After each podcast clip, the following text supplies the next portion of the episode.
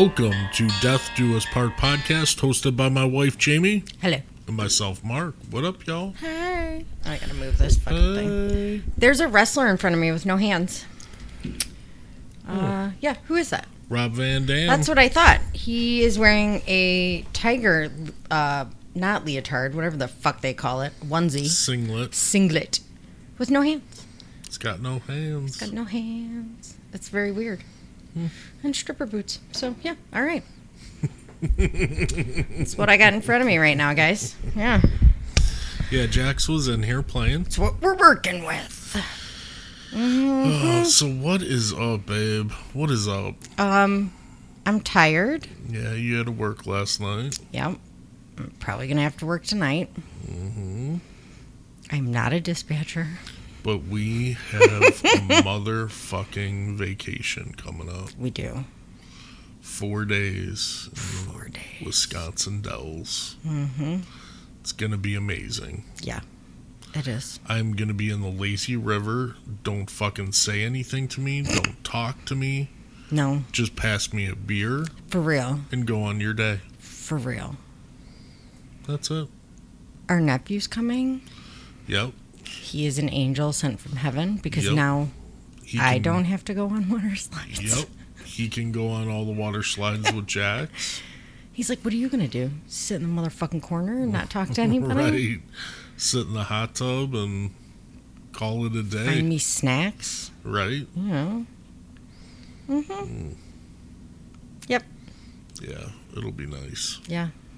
So It will be nice. it will.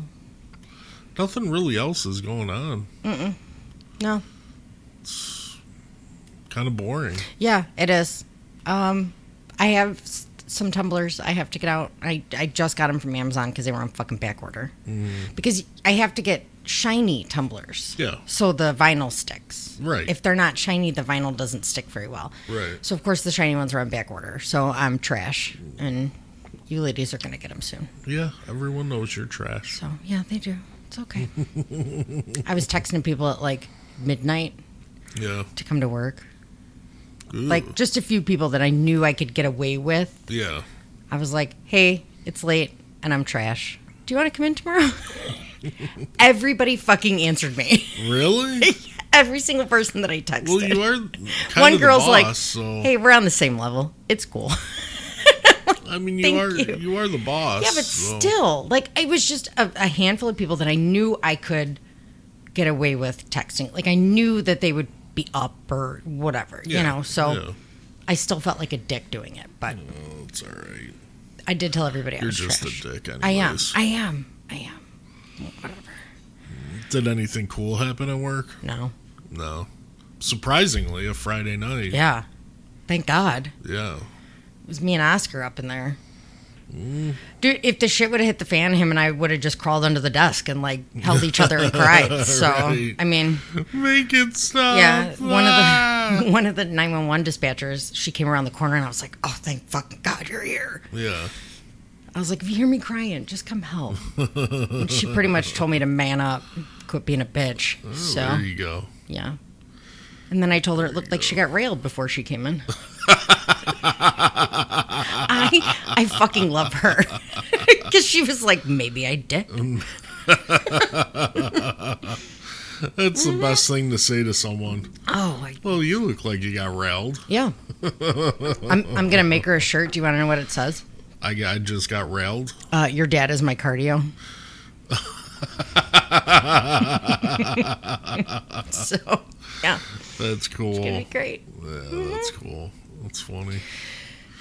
Yep, So what do we got today? we have a request. A request. Yeah, Ooh. from my podcast, Mom Judy. Ooh, all right, Judy. Yeah, she. You, uh, you mentioned this case, and I, I don't think I've ever heard of it. So, okay, we've done a lot of child murder. I apologize. Um, so trigger warning, child murder. Yeah. This one, it, legit, like, this is the boogeyman, and this is what fucking nightmares are made of. Oh, Yeah, okay. yeah. It's such an invasion of privacy and Ooh, space that yeah. it just it. Ugh. So Well, that's creepy. yeah, yeah. So we are doing uh, the abduction and murder of Polly Klaas. Yeah, I don't think I've ever heard of her. Yeah. True crime people know it. Okay. It's a sad one, but it is. It's. I mean, this is what this is what nightmares are fucking made of. So, All right. I mean, not that any abduction is better than Right. the other, but it's it's one thing if you're abducted on the street corner. Yeah. It's another thing if you're abducted right from your house. Oh, yeah. Yeah, So, you're right. yeah. So this one's a bit heavy. There's gonna Okay. there's gonna be child murder, um, talk of child rape, and uh, comments that will make you want to uh, gouge this man's eyes out with your fucking fingernails. Oh, jeez. So there's your trigger warning. Yeah. All right. Yeah. Well, I guess just jump right into it. Here we go. Here we go. So hang on, I got a puff. I got a puff, damn it. Leave me alone. So Mark Klaas was quoted quoted as saying, "The night Polly was kidnapped, I was in disbelief because I wasn't there, and I heard it through a phone call, and I immediately thought I need to contact the FBI." Polly Hannah Klaas was born January 3rd, 1981, to parents Mark Klaas and Eve Nichol in Fairfax, California. Mark and Eve uh, were divorced. Eve had remarried but was separated from her second husband. Uh, his name was Alan. He did have children from a previous relationship, including a 12 year old girl named Jess. Uh, Polly was 12 at the time that this happened. So Okay. Polly lived with her mom and little sister Annie in Petaluma, California. And they lived across from a place called Wickersham Park, which was near a Greyhound bus station. And it was pretty sketchy. Um, Okay. Transients, drinking, drug dealing, ODs, just like like a shithole place that, you know, Yeah. people hop on a bus because they got nowhere else to go and they come there, you know. Right. So, uh, Mark, at the time, her dad was living in uh, and running a Hertz rental car company in San Francisco. Polly and Mark were very close. Um, they remained close after the divorce. She went and saw him all the time. They talked daily, um, hung out almost every weekend. You know, she went by him. In 1993, Polly was a 12 year old sixth grader at Cherry Valley School. She was described as bright and pretty and known for being sassy. She loved art and drama club, and she wanted to be an actress and was frequently in school plays. Okay. Uh, on Friday, October 1st, 1993, Polly planned a sleepover at her house with two of her friends 12 year old Kate McLean and 12 year old Jillian Pelham. Jillian came early around 7 o'clock, and Kate came later around 8 8.30. Yeah. Turn So- the page. the girls were hanging out in oh you know what at one point though so once um once kate got there they ended up walking to a convenience store to get popsicles Yeah. and they didn't walk through but they had to walk past wickersham park Okay.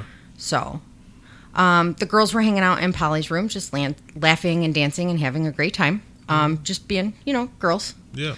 so at 9:45, uh, Eve went into Polly's room to tell the girls that she was going to bed. She had a terrible migraine and she was going to take her medication and go to sleep, and she was going to take Annie with her. Um, I, I think it's important to know that this was prescribed medication. She wasn't just taking like fucking Benadryl or Tylenol PM to go to bed while she had kids in her house. Yeah. Um, and anybody who suffers from migraines knows you are a non-functioning person Yeah. when you have a migraine. So that's why she took her medicine and went to bed. Um, Eve's room was directly across the hall from Polly's, so she wanted the girls just to be mindful, you know, of her and Annie sleeping. The girls were hanging out doing typical sleepover shit. Uh, they were playing video games, I believe Nintendo, Ooh. um, and playing board games like Girl Talk. yeah. And um, there was one about the mall. I can't remember the name of it. Do you remember though? Oh, I when those do. board games would like fucking talk to you though? yeah. In the mall one where you could like you had a credit card Yes. and you can swipe it. Yes. How do you know that? You're a boy.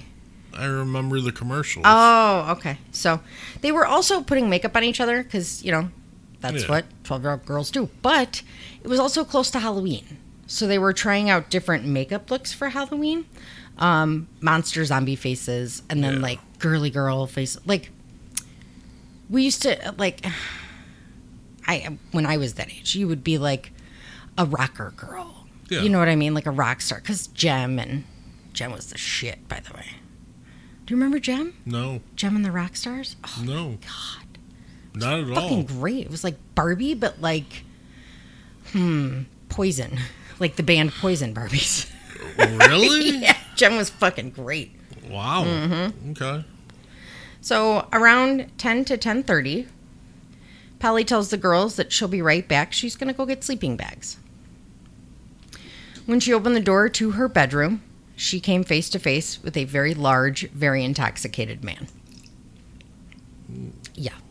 Now this was in her hallway, in her home. Jesus. This was not an apartment that the door faced outside. This was not Yeah. them, you know, in a tree. She was in her home and opened her bedroom door to this. creepy as fuck. Polly froze. Um, Jillian and Kate thought it was a joke until they saw the giant knife that the man had in his hand that he had taken from the kitchen. So Jesus. you're looking at really, is this a crime of opportunity? Yeah. You know? So he's also carrying a duffel bag. He tells the girls immediately to be quiet and that if anyone screams, he'll slit their throats. Oh, jeez. They're all frozen now. He takes the video game cords and he cuts them and he starts tying the girls up with the video game cords and pieces of torn silk that he had pulled out of the duffel bag. He starts repeatedly telling them to be quiet and to stay quiet, that he's not here to hurt them, he just wants money. He then starts asking whose house it is and is there anyone else in the house. Polly says that Polly, Polly, Jesus. Polly says that it's her house, she lives there, and her mom and sister are in the home and they're in the other room. He seemed to be very surprised and taken aback by that answer that there was other people in the house. Yeah. I, I don't I mean I guess well- then it was it wasn't super late and they're 12. I mean back then. Yeah. What? It, I don't know what he fucking thought though. Hmm. whatever. So now the girls are they're terrified Yeah. and they are sobbing. And he continues to tell them to be quiet. He's not going to hurt them. He just wants money. He then gags the girls with fabric strips again that he pulled from his duffel bag and covers their mouths mouths with duct tape. He then takes the pillowcases off their pillows Yeah. and covers Kate and Jillian's head with the pillowcases. He tells the girls to lie down and count to a thousand. He's going to take Polly so she can show him where the money and the valuables are. And by the time they're done counting, Polly will be back and he will leave. Mm-hmm. They did exactly as they were told. They didn't, you know. Yeah. So after about 20 minutes, they were done counting, but Polly wasn't back. Kate and Jillian, bless their little hearts, got themselves ungagged and untied. Wow. They ran around the house to find Polly, but couldn't. So they frantically ran into Eve's bedroom to wake her up. So now she's got a migraine, she's taken sleeping pills, and she wakes up to this. Yeah. So, and I put in my notes, this is what makes me afraid to take anything to sleep. Yeah. So, Right. um, she wakes up groggy, obviously, and then freaks the fuck out. Yeah. So, and I, I mean, I have migraines, and I, I can't see straight, so I can't even imagine. Wow, you're like half in a daze. um, Yeah. Wait, On top what? of yeah, so the migraine fucks you up, and then you take something for the migraine, and that fucks you up even more. Yeah. And now these two girls are coming in saying some dude came in your fucking house and took your kid. Man, that's that's terrible. So at 11:03, Eve calls 911. The police show up immediately. After going through the scene, investigators quickly determine that this is a stranger abduction. And av- as we've learned in the last couple cases, there's maybe 100 stranger abductions a year. So this is it's very uncommon. Yeah.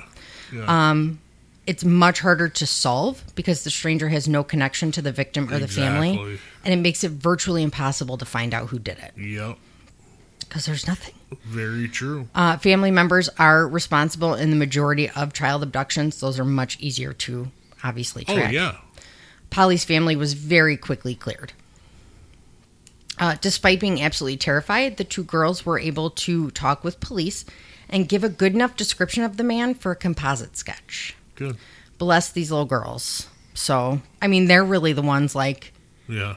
they they're the ones that gave the description. They're the reason that this dude, you know, inevitably got caught. Good. So, Spoiler alert. Sorry. Well, I mean, you know.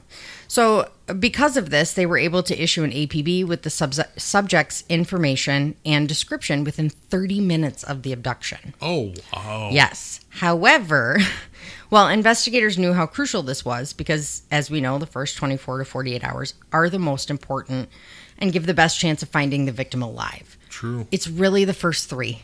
In stranger abductions, generally within the first three hours, the child is murdered. Um, so that's great. They had an APB out in 30 minutes. However, the APB was accidentally marked not for press release and only broadcast over Sonoma County Sheriff's Channel 1, which means if it's marked not for press release, it's a private one versus press release. If it's marked for press release, it becomes open Right. on the bands, and then the media gets word of it too. That's why they leave it open. Right. But also, other police departments and other counties can pick it up. Right. So this didn't happen. It only went out to one oh. county. Now, many, many police departments changed their policies after this to make sure that this did not happen. Right. So, because this was a uh, stranger abduction, the FBI was immediately brought in. Within hours, volunteers were on foot looking for Polly and a helicopter in the air. Posters were made and distributed, and police dogs were brought in. Um, now, this was also the first time that the internet was used in a missing persons case. Really?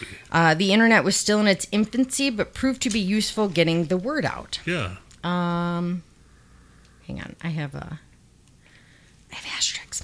Three men were responsible for taking the search online. Uh, their names were Gary French, Bill Rhodes, and Larry Magid. They downloaded copies of Polly's missing persons poster, allowing a network of over 20 million people to get the information, including Dude, foreign countries. That's fucking It's phenomenal. the first one, yeah. So now um, houses were being searched. The neighborhood was being canvassed, obviously. The Navy and the Coast Guard immediately got into the search and were searching waterways and near waterways. Wow. Yeah. Um, this is now all over the news. Yeah. Flyers were, like I said, distributed very quickly over days one and two. Uh, the police department speaks with teachers and fellow students asking if they've seen or heard anything, which they haven't. Um, they also talk to the neighbors. Yeah. Quite a few people noticed uh, uh, this man. There was a man in dark clothing with bushy hair, possibly holding a bag, walking around the neighborhood. Now, he matches the girl's description because these cops are talking to the neighbors prior to the sketch being put out, and they're describing the sketch to a T. Yeah. So, uh, at approximately nine o'clock, three boys were passing Polly's house to go to the video store. Uh, they noticed a strange man standing in the shadows at Polly's house. They see him on the way back in the same fucking spot. He But doesn't no move. one called the police. No. Like, Mm-mm. that's what gets me. Yeah, and I mean, it's within. So they see they these people see this guy, and within forty five minutes, he's abducted her. Yeah, and he's suspicious to you, but you don't call the police. Mm-hmm. You see something, say something. Yes. I would rather have the police come out and be like, "All right, crazy lady It- with the seventeen nothing. fucking cats. It's Right. nothing. That's fine. I'll be that crazy lady with the seventeen cats." Right. The other thing too, though, is it's estimated that he was in the house for less than four minutes. Oh my god. Isn't that insane? Yeah. It had to feel like a fucking lifetime. Oh, it yeah. had to have. Without a doubt. So one of the boys was actually able to describe the man to a T. Um, im- immediately they started the Polly Klaas Search Center with a hotline. Uh, Mark Klaas immediately takes a leave of absence from work, and parents of other missing children start calling to give advice and support. Which Really? we hear that in almost every single case. yeah. Like they immediately That's start awesome. calling. It's it's insane. They're grieving for their own kid, but they're going to help you. That's I I mean, like that. it's not a club that anybody wants to be a part of. No, but, I, I like that. I mean, within hours, these people are reaching out. yeah. Elizabeth Smart is a, is a big one who does that now. She's a huge, a really? huge advocate for it. Yeah. So yeah, I, I like that a lot. they end up finding a tiny fiber in Polly's carpet. They believe it's possibly from a car rug, and it doesn't match any of the family cars. There's also a human hair with scalp skin attached, which means it was yanked right out of the, the fucking room. Yeah. Yeah. Um, uh, a gentleman by the name of David Collins reaches out to Mark Klaas and Eve immediately uh, within an hour or so. His son was killed in, uh, or excuse me, his son Kevin went missing in 1984, and he was actually one of the first kids to be featured on a milk carton. Really? So David's a, a pretty big advocate too, and he he's one that immediately reaches out. yeah. So uh, Mark took a polygraph, passed it with flying colors. Obviously, we you know we know how I feel about polygraphs. Yeah. Um, hang on, I gotta see where I. Uh, okay, so um, like I said, the internet. This would become immensely helpful in the future cases because, um, especially after the APB issue with the case. So it didn't get out with the APB, but it was quickly out on the internet. It's Most people didn't know how to use the internet then, but the people that did Still. could see this. Yeah. So, within hours of the kidnapping, uh, Polly's abductor got his car stuck in a ditch on private property in a rural area Rural. of Santa Rosa, which was approximately 20 miles north of Petaluma. He was noticed by a uh, girl named Shannon. She was babysitting up the street, up the driveway, essentially, because this was private property. Um, so she was leaving, and she noticed that uh, he was on the driveway. And she was like, "What the fuck, dude?" So she cracked her window and asked uh, asked dude what he was doing, and that this was private property. Yeah. He turned around. She said he was sweaty and dirty and had crazy eyes. Must have just watched cops. He must have, yeah. And told her, You need to get out and help me get this car out of the ditch. And she's like, Yeah, dude, fuck and no. How about that? Mm-hmm. So he slammed his hands on the roof of the car and started screaming, asking what was up the driveway. What's a private driveway? It's her employer. Yeah. It's a single woman with a daughter. So she she's like, No. I put Right. she noped right the fuck out of there and drove to a payphone. Nope. Nope. So gonna go with a nope. Yeah. She um she calls Dana Jaffe, who's her employer, and the owner of the driveway that dude is on. So she tells her about the guy, and Dana was like, "Okay, you get the fuck out of here. Go home." Then Dana was like, "Fuck this," and grabs a baseball bat, gets in her truck, goes down the driveway. So she sees the car, but she doesn't see anyone in it. So she keeps driving a little ways down to the payphone. She places a call to the police at 11:46. This is where you're going to get frustrated. Yeah. Um, the police get there and they find dude by his car. He's sweaty and dirty, looking all sketchy. He smelled of alcohol and appeared intoxicated, and the police found him posted up against his car smoking a cigarette. And I realized what a cop's wife I am when I just immediately wrote posted up instead of saying standing.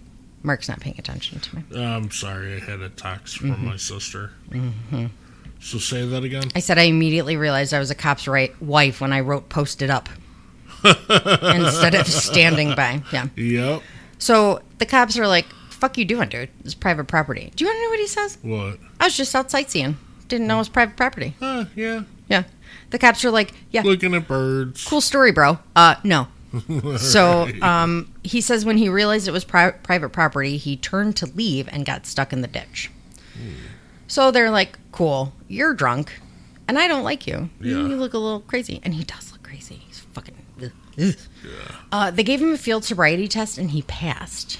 Ooh. He's also a booze hound, though, so it's he's gonna pass. Oh, yeah.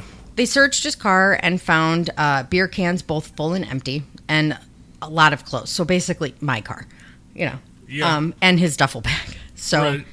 uh, these particular deputies had no idea of Polly's kidnapping or the suspect description. The APB, like I said, was broadcast on Channel 1, which was Sonoma County, and these deputies operated on Channel 3, which was Sonoma Valley.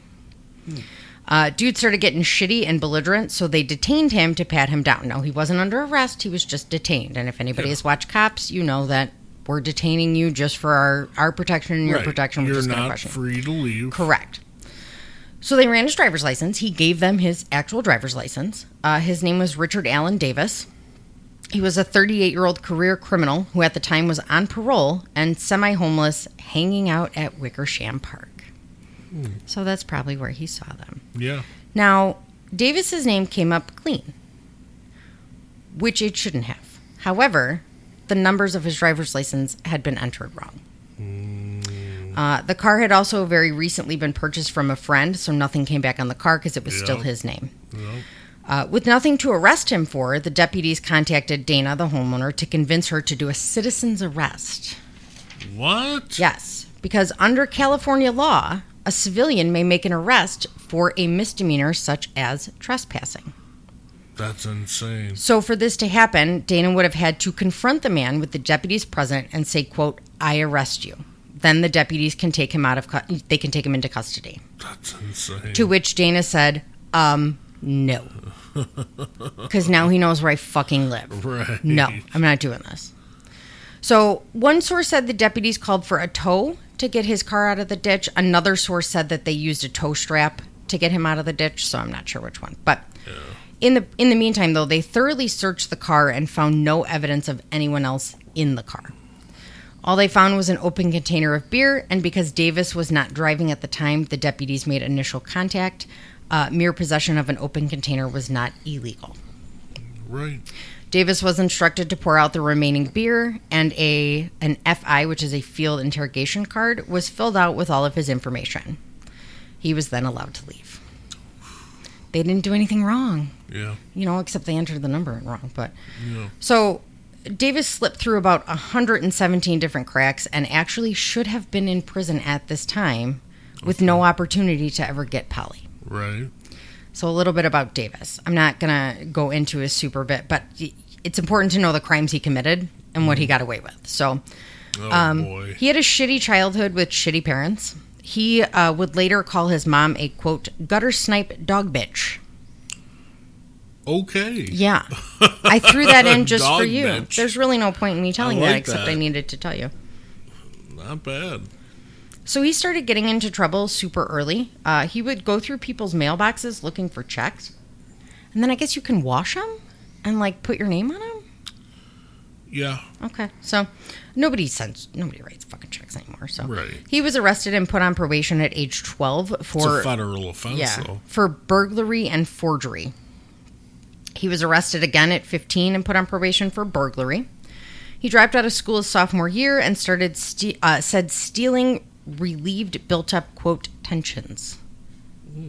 Dude, jerk off like every other teenager. Yeah. Right. Just saying. Uh, at 17, he was arrested for motorcycle theft, and he was given a choice by the judge to either go to the California Youth Authority or the Army. He chose the Army. The Army didn't even fucking want him. Um, he was discharged after 13 months with a general discharge, which is what we talked. Remember, we talked about that before. It's not honorable; just it should have been dishonorable. But um, he was in trouble in the army for going AWOL, which was absent without leave. In case people don't know that, fights, failure to report, and use of morphine. Oh, Jesus. So they booted him. Yeah. On October 12th, 1973, he went to a party at 18 year old Marlene Voris's house. This is said to be his, his girlfriend. Shortly after he arrives, uh, she's found dead of a gunshot wound. What? He said that he was, quote, almost in her presence when she fired the weapon and that she had left seven suicide notes. No, Mm-mm. um, No. Okay. no. Did So- she even leave one? She, I don't know. They deemed it a suicide. Now, her friends that were at the house are convinced that Davis killed her. Yeah. Um, jump forward a little bit. In 1977, during a court ordered uh, psych evaluation, he told psychiatrists that Marlene's death deeply affected him. Oh, maybe you shouldn't have done it then. Yeah. Yeah. And he said that he could hear her voice. Good. But he also said he Don't would kill hear people. yeah, another woman's voice telling him that she wanted to be assaulted, robbed, and raped. What the fuck? He was This di- guy is struggling Yeah. from something. he was diagnosed with avoidant personality disorder, which is like non-functioning social anxiety, like Yeah. just astronomical social anxiety, antisocial personality disorder, and schizoid personality disorder. Yeah, he's struggling. He never got treatment in prison. So, Well, there you go. uh, a few weeks after Marlene's death, Davis was arrested for trying to sell her stolen property at a pawn shop. It was her jewelry. While in custody for this, he confessed to multiple other burglaries in La Honda, and he was sentenced to six months in county jail. Yeah. So this is where it starts going downhill. On May 13th, 1974, he was arrested for another burglary and was sentenced to six months to 15 years. Ooh. What? Like, what kind of a fucking Yeah. scale is that? Yeah. He ended up getting paroled after a year. What? He then had several arrests for public intox and minor in possession. Most of these uh, charges were eventually dismissed. He ended up spending six more months in county jail for traffic warrants and 60 plus burglaries. Jeez. Six months for 60 burglaries? Re- really? Dude. Um, so he ends up taking uh, a plea deal. He says he's going to go to alcohol treatment in exchange for them dropping some of the charges. Yeah. And they're like, okay, cool, go get some help. Awesome. He quit after day two. And then they never tracked him. Of course. He broke into a high school and ends up getting a year in county jail. He's then allowed to leave for a Native American drug alcohol program, What? and he just didn't come back.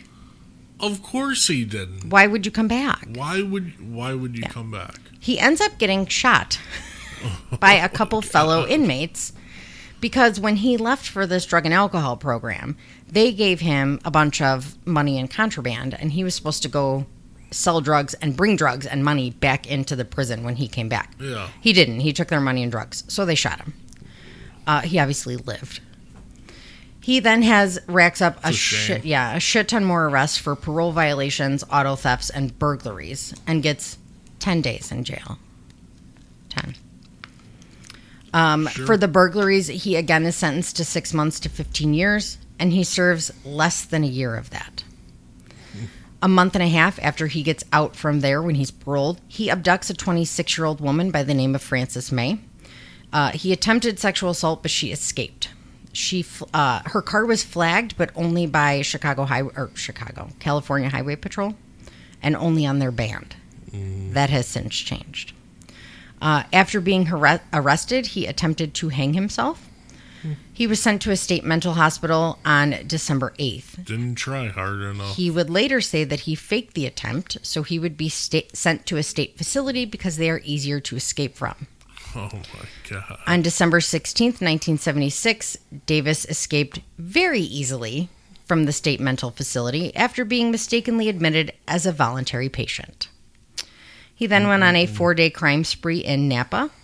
He broke into the home of a nurse. She was a nurse at the state hospital. Uh, her name was Marjorie Mitchell, and he beat the fuck out of her with a fire poker while she was sleeping. Jesus Christ. He then broke into the vehicle of Hazel Frost um, in an attempt to lie in wait to kidnap her. When Hazel got in the car and saw the binding, she rolled out of the moving car and grabbed her gun from under the seat on the way out. Mm-hmm. Hey, MacGyver, like what you doing? Right? She ends up shoot shooting at him six times. Nice. Yeah. Did she hit him? She did not hit him. Oh Need better aim. She tried though. She's rolling out of a car, you know. Uh, still. Yeah. On December 21st, he broke into the home of Josephine Krieger. Uh, he was arrested on his way out of the home by San Mateo County Sheriff's deputy who was hiding in the bushes. Hmm. Wait. What? I wrote bus. I think I meant bushes. Bus. Bushes. Uh, on June He was hiding in the bus. on June 1st, uh, 1977, he was sentenced to 25 years for the kidnapping of, um, what's her, the first one. You're struggling. I am. Uh, Franc- Frances May, excuse me. Uh, again, as part of a plea deal, the sexual assault charge is dropped. So, because of that, the max he can get is six years. oh my god. On March 4th, 1982, Davis is paroled. Our So, fucking criminal He still gets the 25 years for kidnapping, Yeah. but he's paroled after four and a half years. Yeah. So, four and a half years out of 25? Dude, our, our criminal justice system is so fucked. So on November 30th, 1984, uh, Davis ends up meeting a woman by the name of Sue Edwards, who's a meth dealer. They met at a bar. Uh, they decide to rob and pistol whip her friend by the name of Selena Verich. Uh, there in 1985, there's multiple bur- burglaries, multiple arrests, bank robberies, and store robberies. Babe, am I breathing too hard? No, you're okay, but your eyes are closed. Guys, he's shit faced. I'm, yeah, I'm drunk. I'm sorry.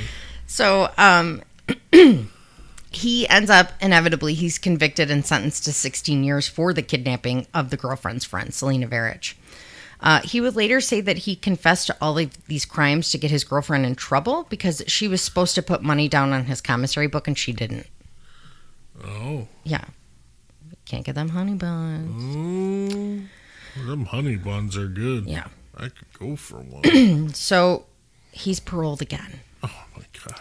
On June 27th of 1993, he's paroled from California Men's Colony in San Luis Obispo. Um, Mark Klaas was quoted as saying, but he was out. He was a 38 year old violent, I can't say this word, Son of a bitch. no, recidivist offender who was back out on the street after his second kidnapping. For real, dude? Yeah. So he takes, he's the one who takes Polly.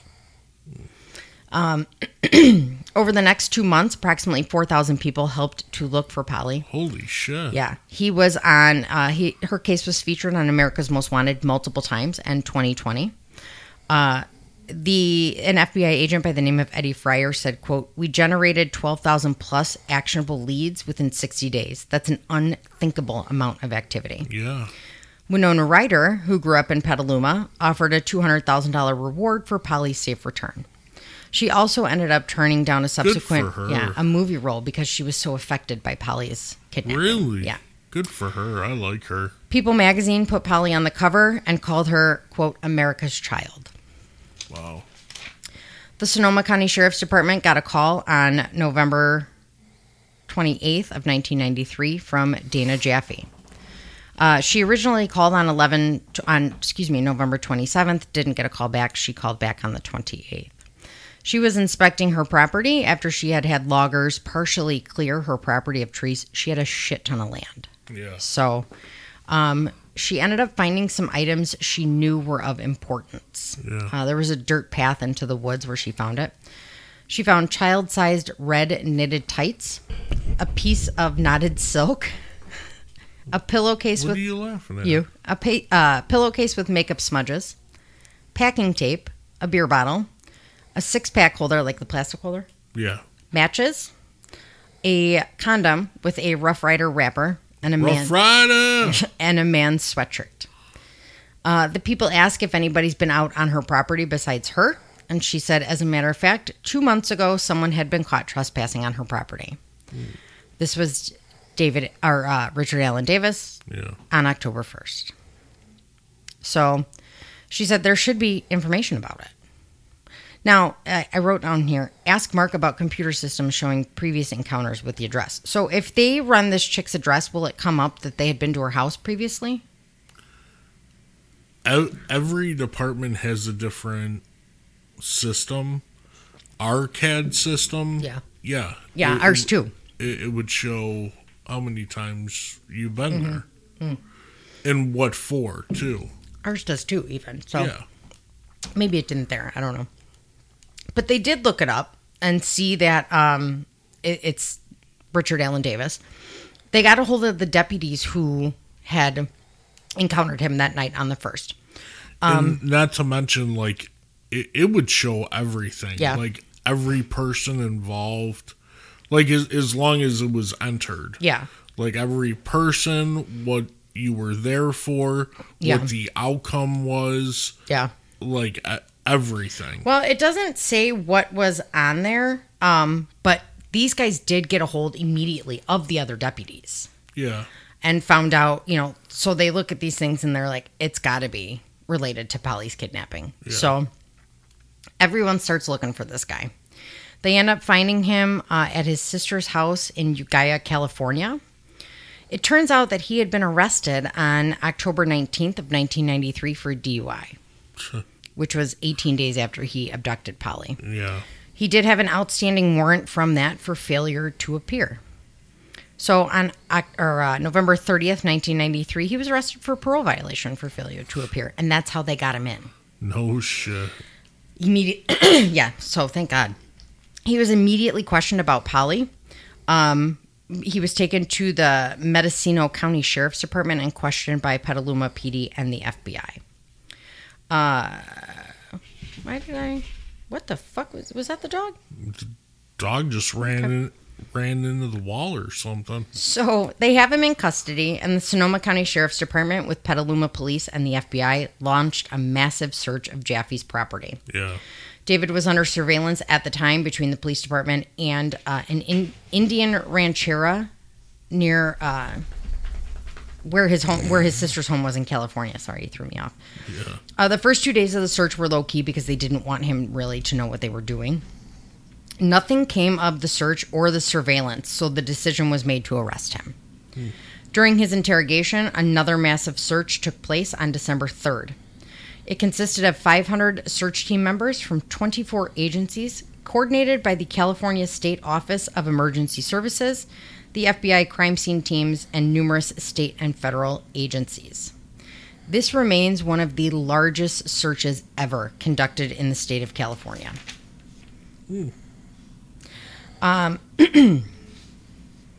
so, in the meantime, the investigators brought in the FBI's forensic team to go over the scene at Polly's house again after right after her kidnapping. They found a partial palm print on the railing of her bed.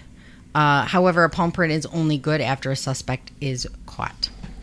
A couple days after the abduction, the police bring Kate and Jillian back in after they've had some time to calm down, I guess. Um, the girls are able, able to give an even better description. And uh, when Winona Ryder uh, announced her reward, they put the new sketch on the posters. Uh, this dickhead denies any involvement or ever seeing Polly or her home. However, four witnesses state that they saw Davis in Wickersham Park loitering in August and September. He stood out to them because of his disheveled appearance, his yellow headband, his full tattooed arms, and his bushy ass hair. He was also seen drinking at the park with his sister. On either September 30th or October 1st, he went into Seduction's store, which was like a lover's lane kind of thing, and bought one rough, Hello. but a single Rough Rider condom. A single. A single Rough Rider condom. Why not just a pack? I don't know. What the fuck is a Rough Rider? I have no idea. I don't know. A gas station one? Rough Rider. So, um, it's also brought to his attention that the girls had walked through Wickersham Park the night of her abduction to get pos- popsicles. He still denies involvement. They seize his car and his personal belongings. And on December 2nd of 1993, criminalists are able to match the palm print found on Polly's bed to da- Polly's bed. Jesus fuck to Davis. No shit. On December 4th, Petaluma Sergeant Michael Meese speaks with Davis in jail and informs him that they have matched his palm print, Yeah. then walks away saying, Call me if she's alive. Whoa. Davis immediately calls him and says, quote, I fucked up big time. He uh, admitted that Polly was dead and agreed to help them find her body. Jeez. Yeah. So Davis was taken to meet with uh, Meese, the DA, and FBI agent Taylor, and he was questioned for two hours. Per Davis, on October 1st, he went to Petaluma to meet with his mother. When he couldn't find her, he drank and drank and smoked um, in the park. He was smoking wiki sticks. Do you know what those are? I I think so, but tell me. It's like marijuana cigarettes. It's like Yeah. a it's like a blunt dipped in PCP or yeah, I LSD. w- I was gonna say it's like dipped in Yeah. something. So he says he doesn't have a clear recollection of the following events, but he remembers entering Polly's home through the window and hearing voices. He remembers tying up three girls, and the next thing he remembers is driving and realizing Polly was in the front seat, complaining about how the bindings are too tight and her hands were going numb. She kept saying she wanted to go home. He drove around confused, got lost on Pythian Road, uh, eventually getting his car stuck. Yeah. He says he then untied Polly and placed her on an embankment and told her not to move. And then he had the contact with the police. So he's trying to say that she was alive. Yeah. Um, I I I don't fucking believe you. I I, I don't believe either. Yeah. She heard police there. You didn't think she'd run up that fucking embankment, Yeah. you know? I'm not buying it. So he says he waited for 30 minutes after the deputies left before returning to get Polly. He then took her to a gas station so she could use the bathroom. When he realized he didn't want to go back to prison, he killed Polly by strangling her with a knotted cloth, then cinched a piece of cord around her neck, quote, just to make sure. and that he had to wait, quote, forever for her to stop moving. I want to fucking strangle this dude, Yeah. like with a garrote. Yeah. Um, I'm right there with you. Gas stations have no, um, nobody saw Polly. This is all bullshit. This isn't what happened. Uh, but then he said he dragged her to the bushes and covered her with plywood and chunks of wood. He doesn't think he had sex with her or that he tried to have sex with her, but he's not really sure. Dude, stop. Fucking stop. Investigators found Polly at Dutcher Creek Road, 100 feet from the highway. The grave site could be seen from the highway, but the actual grave could not. Yeah. Uh, trigger warning, body description. Oh, jeez. Polly's skull was a short distance away from her badly decomposed body as it had separated due to decomposition. Um, most of her body was skeletonized with soft tissues and organs missing. Portions of her body, including her limbs, had dried in a mummified state. She was partially covered by Jillian's nightgown that was pulled up under her arms, with her arms resting in her lap. Her pink blouse was untied, and her shirt was pulled up to her chest, but she was still wearing her bra and underwear. This motherfucker posed her.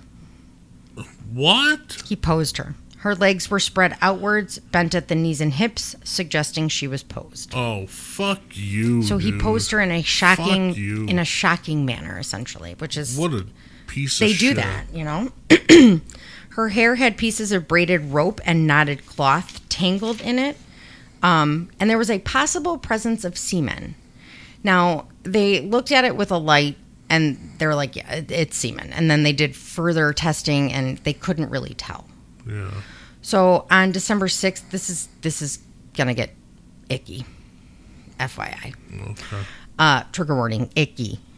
On December 6, 1993, Sergeant Meese and Agent Taylor questioned Davis about sexual assault. Um, he asked where the semen was found. And they said it was on her body. And his response was, quote, not in her, though. He denied assaulting her. And they said, well, how did semen get on her then? And he says, quote, look, I told you at least it wasn't in her. What I'm trying to tell you is that in my mind, at least I didn't try to stick my dick in the fucking little girl. Oh my god, dude. Yeah. Um, he what the fuck? he went on to say that he was quote glad that semen was not in or that the semen was on her and not in, and he didn't Yeah, want it to be that makes a right. difference. He didn't want it to be quote hanging over him when he goes to prison because you know they don't like child molesters in prison. Uh, he then said, "quote I have to see what comes out of forensics. Hope nothing comes up. Hope nothing's in there." Fuck you. After more than Fuck six you. weeks of jury selection, the attorneys and the judge decided a change of venue was necessary due to concerns the defendant would not receive a fair and impartial trial in Sonoma County. You don't deserve one. You, no, not at all. So, the search for Polly had created enormous, quote, personal involvement. This county was pissed. yeah. So, despite the court's repeated instructions to not speak amongst each other, prospective jurors often discuss the case, Oh yeah. making How can you not? exactly making inflammatory statements about Davis's guilt and calling for his execution. Some expressing desire for castration by means of a rope and a truck. I agree. I would like to just point out I that agree. that information was taken straight from court documents. That's so that actually happened. yeah, that's There's no speculation. This was said. So, after a long and tumultuous trial, Davis was convicted on June 18th of 1996 of first-degree murder, murder with four special circumstances, including robbery, burglary, kidnapping, and attempted lewd act of a child. good. A San Jose Superior Court jury returned a verdict of death. Good. At his Fuck yeah. At his formal sentencing, he took evil fucker to a whole new level. When he gave his last statement, he said, This is bad. He said he knew he did not commit a lewd act upon Polly, quote, because of a statement the young girl made to me when walking her up the embankment. Just don't do me like my dad.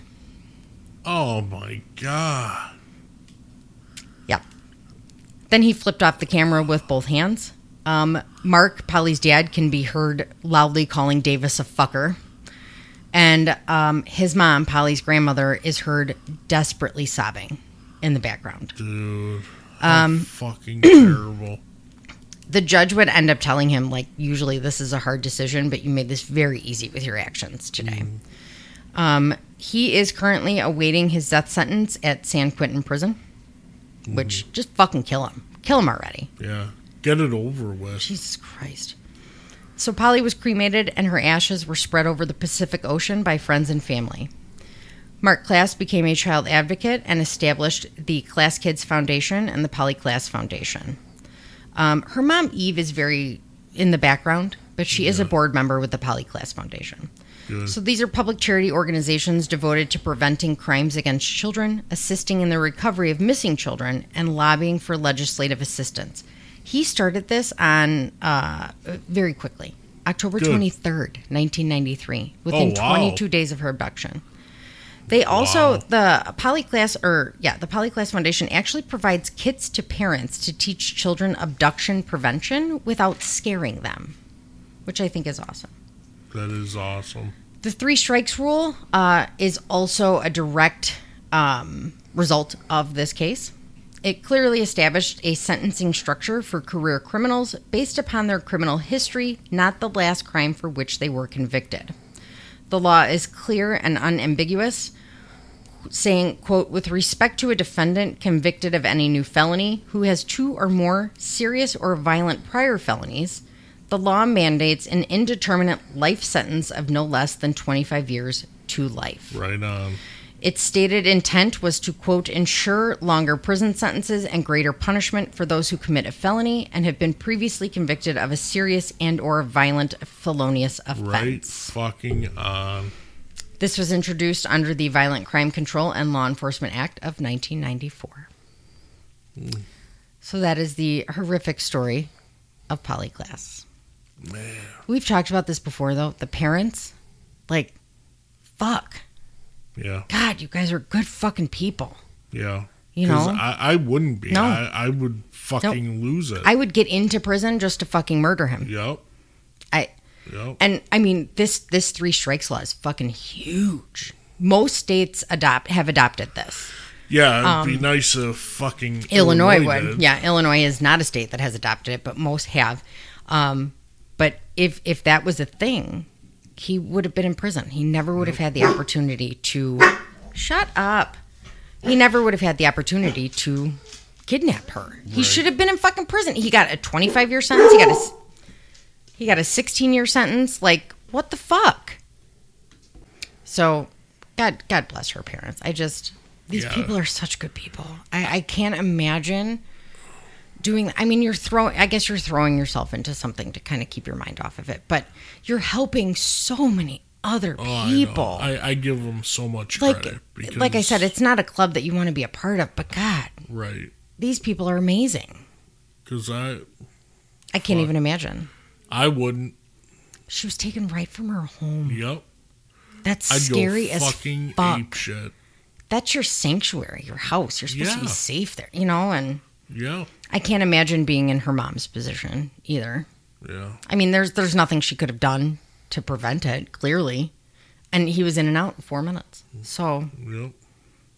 awful. I just it it happens so fucking quick. You know? Stop. Come here. Jesus, Mary and Joseph. So there's chance, everybody. He hasn't spoken his mind in a while. And he's going nuts after something. There ain't nobody here. Yep. So, yep, But that was a good story, baby. it was It sad. was- yeah. Mm-hmm. yeah, that was very sad, actually. So the next one's going to be Patreon.